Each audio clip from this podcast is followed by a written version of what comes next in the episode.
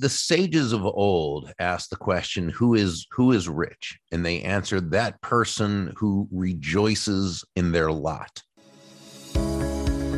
Welcome to the Mindful Wealth Podcast. Stop financializing everything. What is true wealth? What's the right metric for success? Much of how we live presupposes that our incomes or spending is a good measuring stick. But can you really quantify success with a bank balance? Or should we include softer things like learning and love, generosity and gratitude, and happiness and well being? Good day. Today we have the pleasure of speaking with Bob Burg, who co authored The Go Giver with John David Mann. So, The Go Giver is a, a Wall Street Journal and Business Week bestseller, has sold over a million copies. I think uh, Terry and I were speaking earlier, my, my, my book has gotten 10,000 sales. So I'm pretty, I'm pretty impressed by that kind of, that kind of sales uh, record. Not that that's why we're, why we're having you here on the show, but uh, in the book, he shares kind of a subtle shift in focus that makes business more fulfilling and just as a side benefit, kind of as a lucky offshoot, more profitable as well. So for 30 years, he's helped companies and people more effectively communicate their value and grow their businesses based on referrals. He's on all kinds of best of lists and has been named the 30 most named to the 30 most influential leaders list by the American Management Association. He believes, and I love this, that the amount of money one makes is directly proportional to how many people they serve. Bob, thank you so much for joining us today. My pleasure, Jonathan and Terry. Just a pleasure to be with you both. And 10,000 is actually considered a very good number for a book to sell that many copies. Ah, I knew I feel successful now. Thank you. Great way to start an interview. I feel good. I feel good. Bob, you know what? Do, do you mind? Um, we like to start with some terms. And, uh, you know, we talk about true wealth on the podcast. And we just like to start with understanding how you would define true wealth. Well, the the sages of old asked the question, "Who is who is rich?" And they answered, "That person who rejoices in their lot." So I think that person who is grateful for what they have, uh, you know, with a, a, family who loves them and a family they love, someone who has, you know, a roof over their head and they have uh, they have food to eat and they have a they have work that they enjoy and whatever it is they have uh, or don't have, you know, if they feel grateful and in that in that sense they're rich and that is is true wealth. Um, but I also think it it just depends on who the person is. You know, different people define terms in different ways, and it's what it means to them. So true wealth can also mean, you know, having enough money to be able to live your values more congruently by being able to to study or travel or give to charity or whatever you or if or buy a big boat if that's what you want you know so I, I think all of that is good i think all of it has its place when we look at you know true wealth though i think it all uh, uh, uh, uh ultimately comes down to are you happy and uh, i think if we are then we're we're wealthy we're rich yeah, that's uh, funny. We actually had some happiness researchers uh, on the show a little while ago, and they definitely had something to say about the correlation of, uh, you know, happiness and, and material wealth and stuff like that. But I wonder if you could just maybe um, unpack for us a little bit the five laws that you outline in your book because I think that's definitely like the kind of the nugget there. Sure. And so so the Go Giver itself is a, a, parable co-authored with John David Mann, who's a remarkable, amazingly talented writer. I'm much more of a how-to guy. So I'm the boring guy, and John is the the, the great writer. And um, eh, the the the basic premise that leads to the five laws, the, the premise is that shifting your focus, and that's you know that's where it begins, shifting your focus from getting to giving. And when we say giving in this context, we simply mean constantly and consistently providing immense value to others, understanding that doing so is not only a, a more fulfilling way of conducting business, it's the most financially profitable way as well and not for any kind of you know way out there woo woo magical mystical type of reasons it actually makes very rational logical sense when you're that person who can take your focus off yourself and place it on serving others on discovering their needs their wants their desires on helping them overcome their challenges and their problems when you can move your focus off of yourself and onto helping bring them closer to happiness people feel good about you. People want to get to know you. They like you. They trust you. They want to be a part of your life. They want to be in relationship with you. They want to do business with you when the time is right to do that. Uh, when they need what you what you offer, and they also want to tell others about you. They want to be your personal walking ambassador. So you know, so it, it all begins there, and then there are five laws that we that uh, you mentioned the the laws of value, compensation, influence, authenticity, and receptivity and they all work together in in harmony all five of them coming together. Now, you, have been on a, a, lot of stages. You've coached a lot of people. What do you see? And you know you actually do uh, reference some of these in the book as well in terms of like the psychological barriers. But what are some of the biggest obstacles people face when they say hey let's let's approach let's use this approach to wealth and fulfillment uh, I don't think they face obstacles in, in in when they utilize it. I think the obstacles might be in not like anything else, not not understanding how to utilize it, you know, correctly. So, for example, we take the first law, the law of value, which says your true worth in the business sense, of course, your true worth is determined by how much more you give in value than you take in payment. Which, by the way, sounds counterintuitive when you first hear it. Uh, does that mean you don't make a profit? You're giving more in value than you take in payment? No, of course not. You would never stay in business that way. Um, it, it, means that you understand the difference between price and value.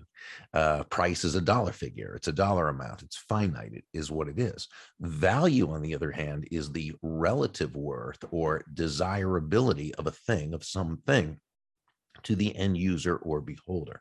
In other words, what is it about this thing, this product, service, concept, idea that brings so much worth or value to another person that they will willingly exchange their money for it and be ecstatic that they did while you make a very healthy profit? So, it would be, for example, the accountant who charges you uh, who you hire to do your taxes and she charges you a thousand dollars that's her fee or her price a thousand dollars but what value does she provide in exchange? Well, she saves you $5,000 in taxes. She um, uh, saves you countless hours of time. She provides you and your family with the security and the peace of mind of knowing it was done correctly. So she actually gave you well over $5,000 in value in exchange for a $1,000 fee or price. She gave you more in value than she took in payment. So you feel great about it, but she also made a very healthy profit. Okay. And so uh, in this type of, of, of market based exchange, there should always be two profits the buyer profits and the seller profits, because each of them comes away better off afterwards than they were beforehand. But here's the key. She was able to earn your business not because she was focused on her fee, she was focused on the immense value she was providing you understanding that her fee was simply the result. So, this is why John David Mann and I say that money is simply an echo of value. It's the thunder, if you will, to values lightning, which means nothing more than understanding that the value must come first and the money you receive is simply a natural result of that value. Now, here's the thing we talk about value right it's it's the relative worth uh, in other words it's in the eyes of the beholder. There's many people who think they're providing value to someone when it's really how they would value something as opposed to finding out what the other person values. If you do that you, you kind of get nowhere because no you know nobody's going to buy from you because you think it's of value. Nobody's going to buy from you because you have a quota to meet, right? Or because you need the money. They're going to buy from you because they believe they'll be better off by doing so than by not doing so. In other words, they find there to be more in value than than what they exchange in in price. What what what is the like what is the challenge to really figuring out what other people value? The challenge is this we're all human beings who operate from our own set of beliefs. Uh, these beliefs, our belief system is a combination of upbringing, environment, schooling, news media, television, everything we take in in life. But our belief system's pretty much etched in stone by the time we're little more than toddlers. Hmm. And so most of us, we grow up, live our entire lives operating from a um, um, a set of beliefs, eh, what I call an unconscious operating system.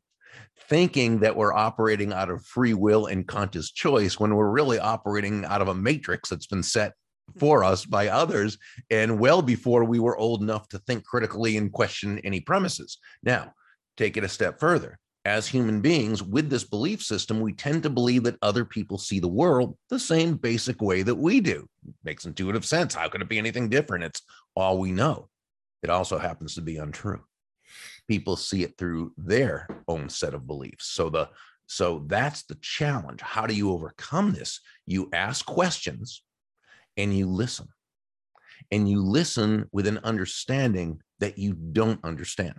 you you listen in a way that you are you are wanting to kind of get what they're thinking and you're going to ask clarifying questions always kindly and tactfully and and, and so forth but you're always going to do so in a way so that you're never assuming you know what another person thinks. Your goal is to learn what they value.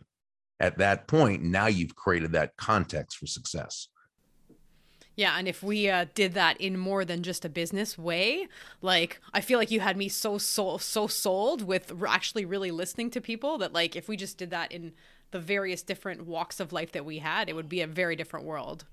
Well, I mean, I think you're right. Uh, any any universal law or principle pretty much works across the board. And when we talk about success, we can look at success in terms of financial, physical, spiritual, mental, emotional, social, relational probably a dozen other ways. And each of the principles, you know, work across the board. So when you talk about a personal relationship, well, people love to be listened to, don't they? At least most people do, and want to feel understood. And we can only understand them when we care enough to ask questions and really, really listen, clarify to make sure we understood that what they said is what we heard and and so forth and and engage in in a, a respectful dialogue like that. When people feel listened to they feel better about you and they're much more likely to to like and trust you. I, I want to go just a little bit off script here and that and that's who are some of your influences in writing in in you, you and your partner writing this book? Well um I mean, my main influence in my my life were, you know, my parents. You you you would mention too about your, you know, your dad, and and I think we're all probably all three of us are lucky and fortunate to have good role models like that, and so so that's certainly an advantage. Uh, other people I saw growing up, you know, you you learn from everyone, right? Uh, some uh, Jim Rohn used to say, from some people you learn what to do, and from other people you learn what not to do. and so I, I saw all sorts of examples. I, I seem to notice that the people who were happiest and the people who were the most well adjusted and the people who were the most financially successful all seem to have a focus on in some way making other people's lives better. Mm. You know, they dealt with people in a more much more constructive way tactful and kind and didn't mean they were pushovers didn't mean they were weak not absolutely not um, but it meant they always they understood human nature and they understood how to get the most out of our out of themselves out of ourselves as well as those we deal with. When we can build everyone in the process we're looking at sustainable success. And so you know those are the people i kind of looked at. Now interestingly enough pindar who is uh, he, he is he was the main mentor of the book. He um, is based on on one of uh, Terry's fellow Canadians, only from uh, Toronto though. His, his name is Bob Proctor, and he's a uh, he's a, a very well known coach and speaker uh, and mentor to many on abundance and, and prosperity and so forth and and a great just a great guy and uh, very sharing and giving and and so john kind of it's not that we modeled pindar off of him but as we were as we were writing pindar's character we thought of bob proctor same kind of we we had him we pictured both pictured him looking like like bob sounding like him having the same mannerisms so anybody who knows bob proctor and read the book and then when we tell them that you know we kind of based Pindar, that, oh yeah, absolutely, that's you know that's him. So I didn't connect those dots, but my dad gave me Bob Proctor tapes when I was probably in high school. so I've I've heard Bob Proctor. Yeah, yeah, and and Bob was uh, years ago. He was very big with Nightingale Conant. He was yep. he was you know as he calls himself one of um, one of uh, Mr. Uh, Conant's uh, lieutenants. Yep. And uh, yeah, so absolutely. We're discovering some interesting links.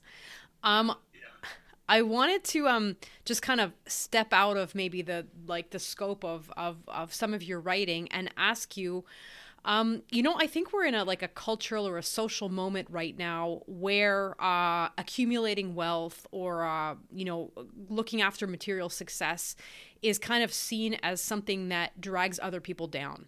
Um, I think there's you know this sense that there's only a certain amount of pie, and uh, you know we are aware that the the the gap between the rich and the poor has been uh, steadily increasing.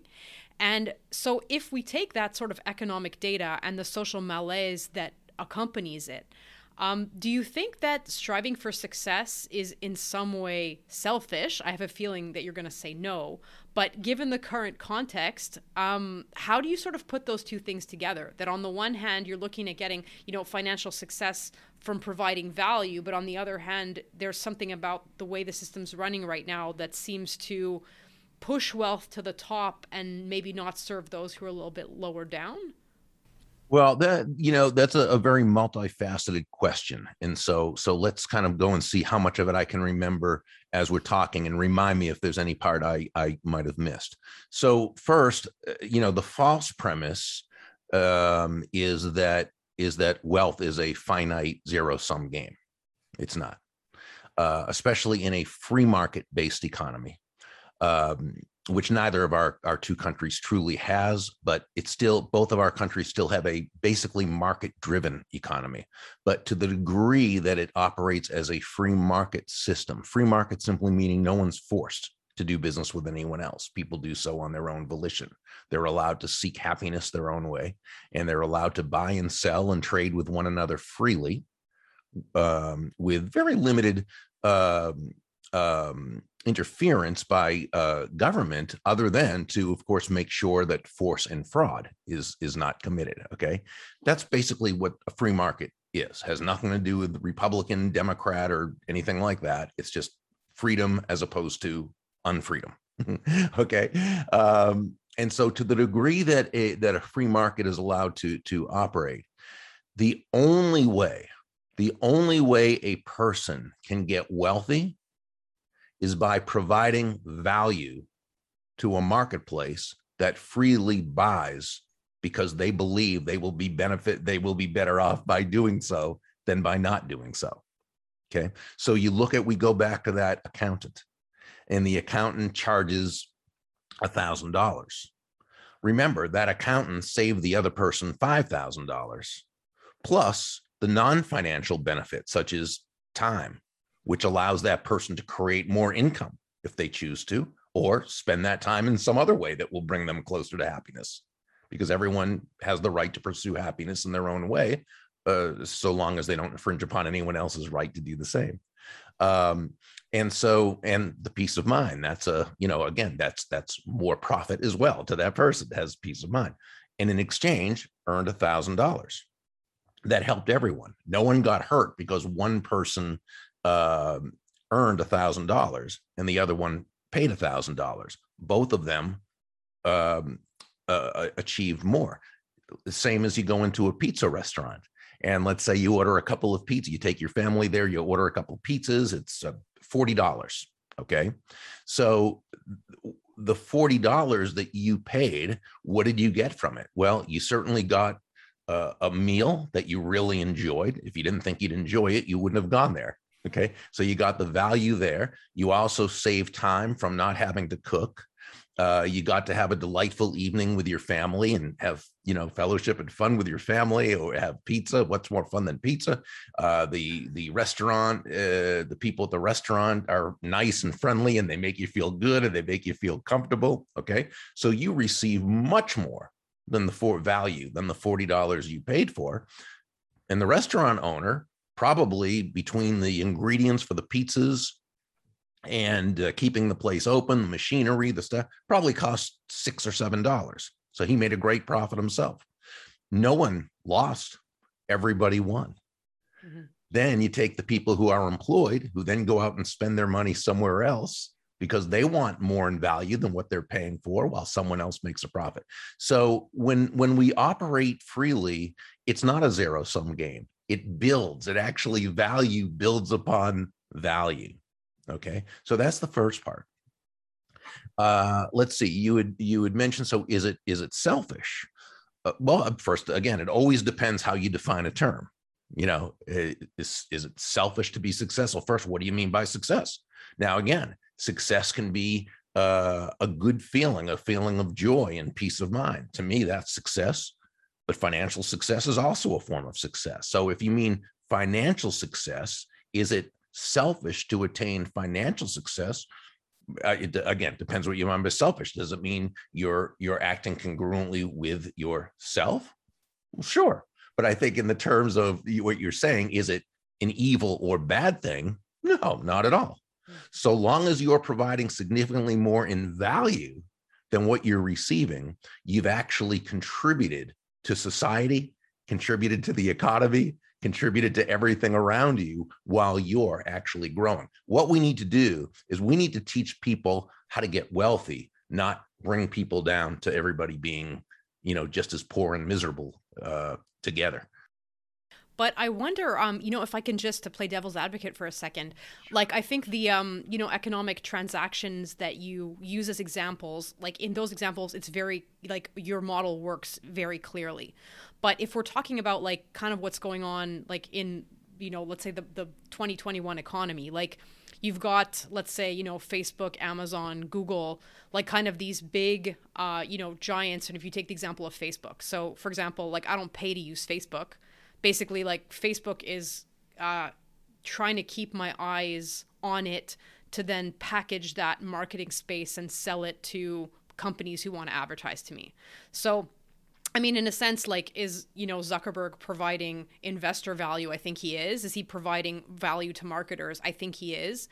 Um, but are, you know, if you value, like, what is the contr- contribution of that, let's say, to society? And then what do, you know, um, the people who buy Facebook stocks versus what does a, a, Facebook CEO earn versus what do like does the person who cleans the office earn? Like I, am finding myself playing this devil ad, devil's advocate, but like I just wonder like in that sort of economic context where those are the types of modern transactions we have like of course the pizza restaurant is still there but like how many of that is mcdonald's where you now walk in and like type a weird thing on a screen and then it spits out a ticket and then you go and give that ticket to the person who's like paid 15 bucks an hour and you know what i mean? Like okay so so here's what i would say uh, to that. First of all that let's say facebook okay? They're adding whether you or i think facebook is a good thing we have the choice whether to participate in Facebook or not. If you find it to be of value, participate in it. If you don't find it to be of value, don't participate in it. That that's fine. If someone wants to buy ads, uh, they have a right to do that, or they have the ability to do that. If if Facebook sells them the ads and they do it will, as long as they do it willingly, you, you know, anything that you try to do to stop that is um, taking away people's freedoms. So you, you've got to decide what, you know, where do you, where do you go with that? Um, I can't tell you whether Facebook adds value to you because you're you, you pursue happiness your way and I pursue it my way. You know, it's the same with Twitter and, and, and the others. Um, I think we, and as, as far as McDonald's goes, you know, personally, uh, I I find it abhorrent to kill an animal in order for people and to for people to eat an animal. Okay, so I find McDonald's disgraceful because they kill animals, assuming they actually do have meat in their burgers. Um, I find that horrible. There's no value in that to me. But obviously, a lot of human beings find it to be of value because McDonald's still seems to operate at a profit. I pursue happiness my way and according to my values. So I don't eat meat and different anything that comes from an animal, and other people do. So what one person remember, value is always in the eyes of the beholder, right? Um, the person making $15 an hour at McDonald's accepted the job because they felt that their alternative was to not make $15 somewhere else. Now, should they continue to be happy with $15? I wouldn't be, and you might not be, but maybe they would, or probably not. And they might end up uh, creating something like Amazon, like uh, uh, who's the guy with Amazon.com? Uh, Bezos. Jeff Bezos. Bezos, who used to work at McDonald's. Yeah. Okay. So, in other words, it's a stepping stone. It's not supposed to be. I mean, I'm, by the way, this is not an argument about minimum wage. That's not what we're talking about. I'm talking about that if people are allowed to operate freely, now we have to ask the question.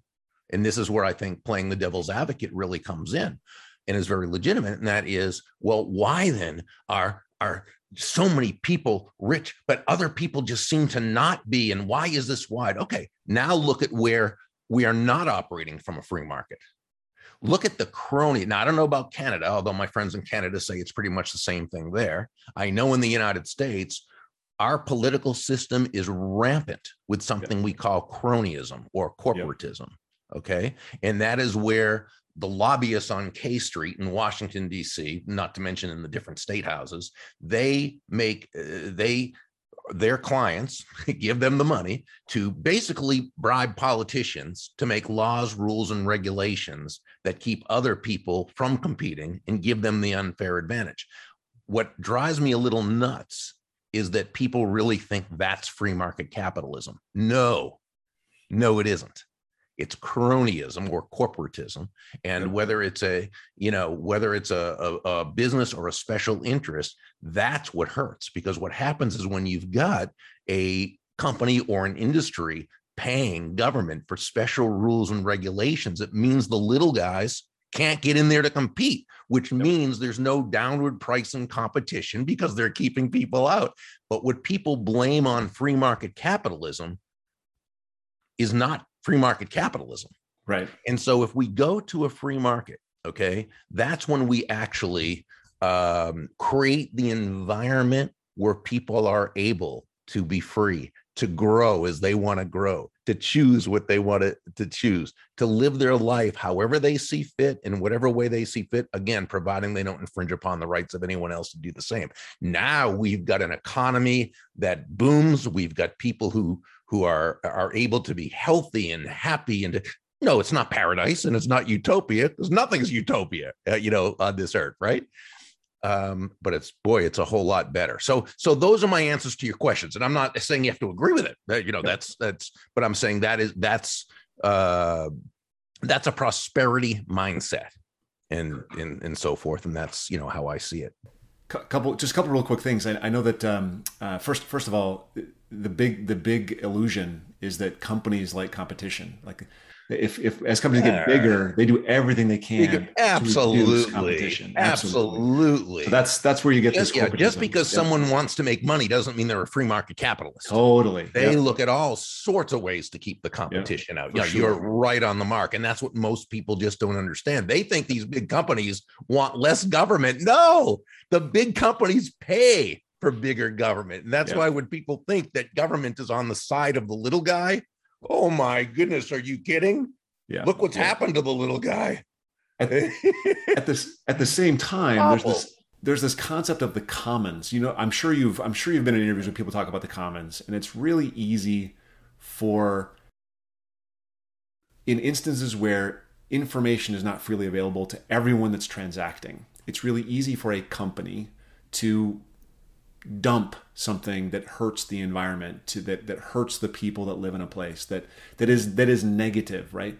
And so the individual doesn't see that. The individual doesn't have the opportunity to do that as well. So there is a certain amount of unfairness in the total freedom of free market capitalism. Or actually maybe that's a good example of they're getting protections from from the government. yeah of course. absolutely. Absolutely they are. Because eh, remember you don't remember the right to to live your life pursue happiness however you see fit but then the other part providing you don't infringe upon the rights of anyone else to right. do the same. You can't dump chemical based junk on somebody else's you know area or lawn whatever. That that should no. But but people get politicians get paid off to either look the other or make special rules that say it's okay.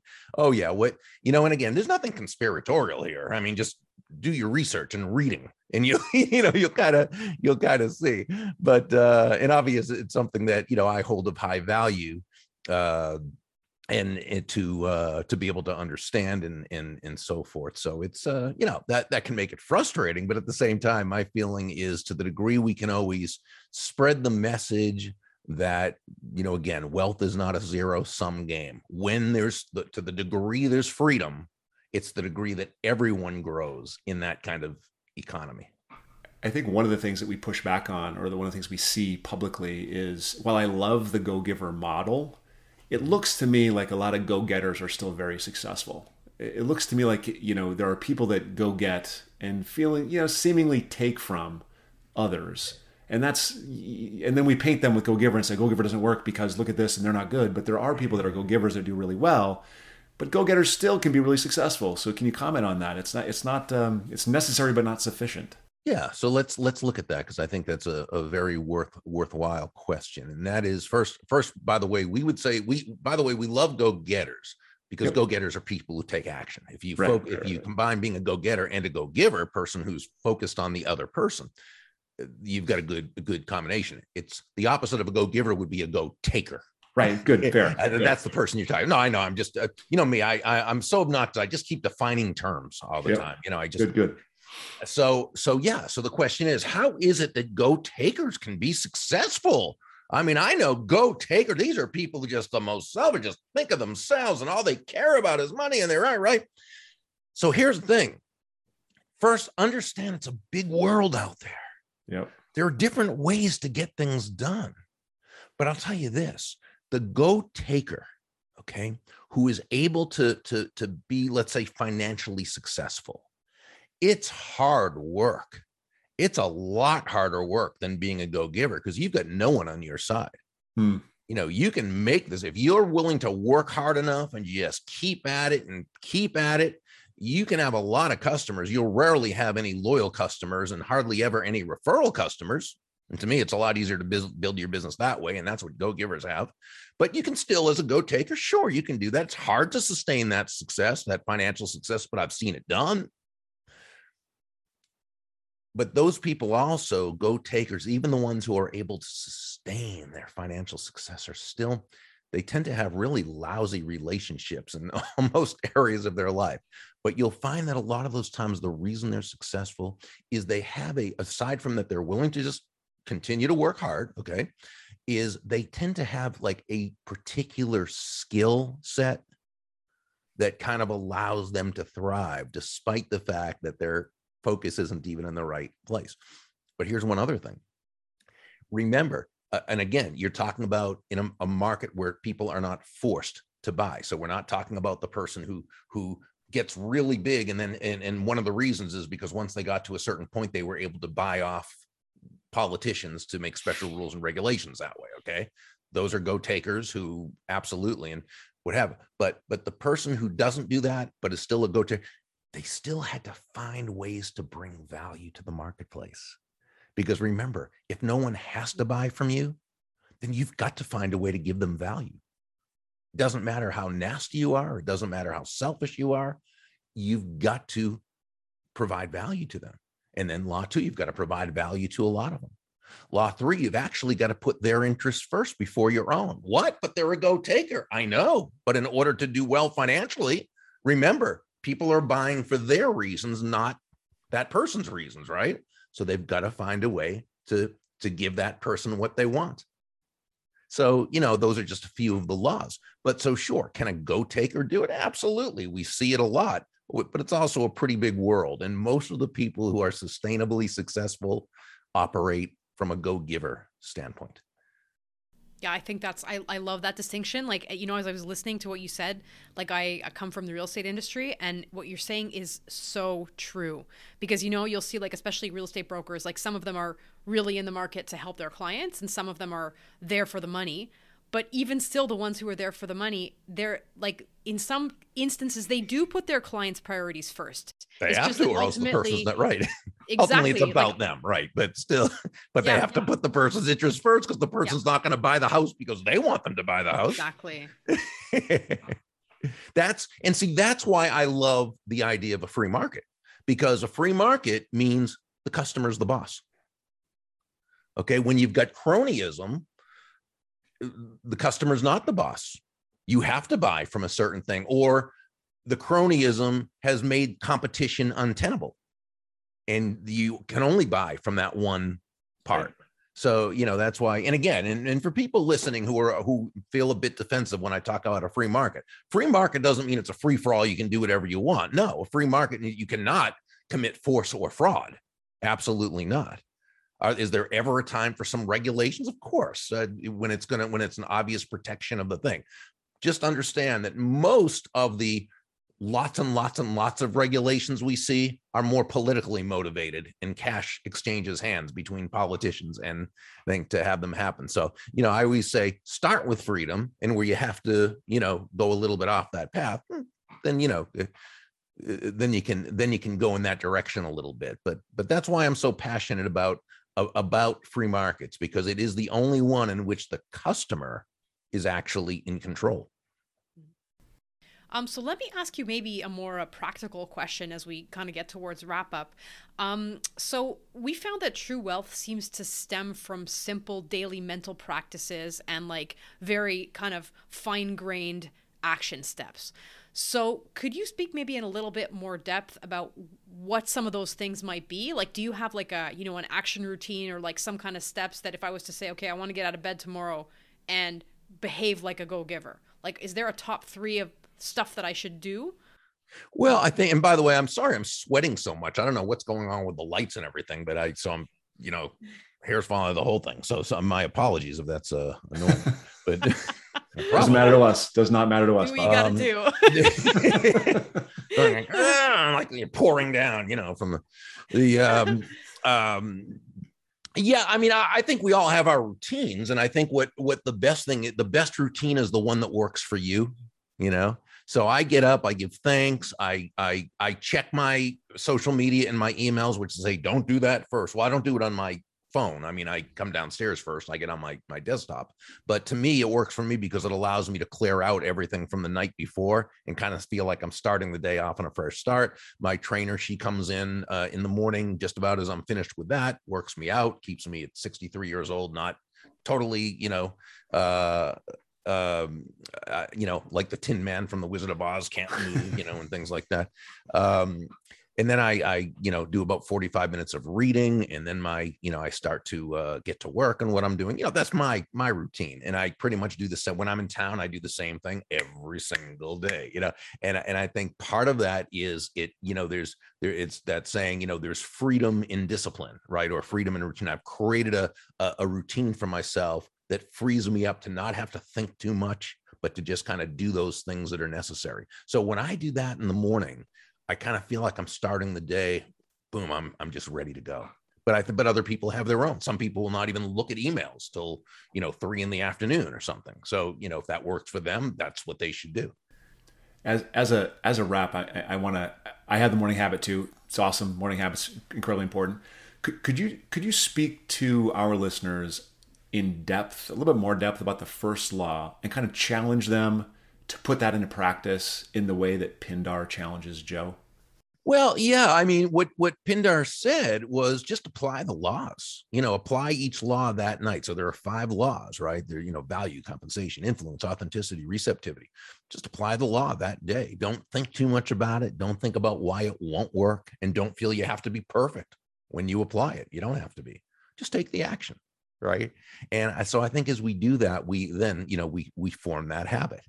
And so in terms of value we always have to ask the question and it needs to come from an authentic place what is it that i can say or do or write or post or tweet or what have you that's going to bring value to another human being? And by the way it may be as simple as holding the door open for someone or when you're at the you know the local you know pouring their coffee when you see they have their cup out.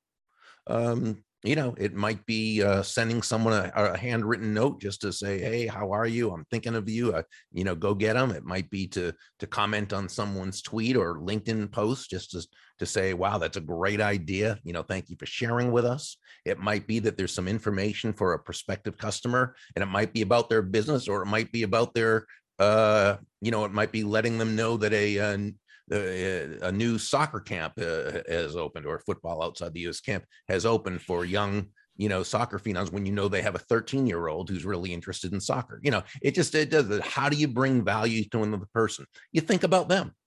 You place their interests first you know you don't think about well what am i what do i want? You just kind of thing and again nothing self-sacrificial about it um you just focused on that other person. I like to say internally motivated outwardly focused.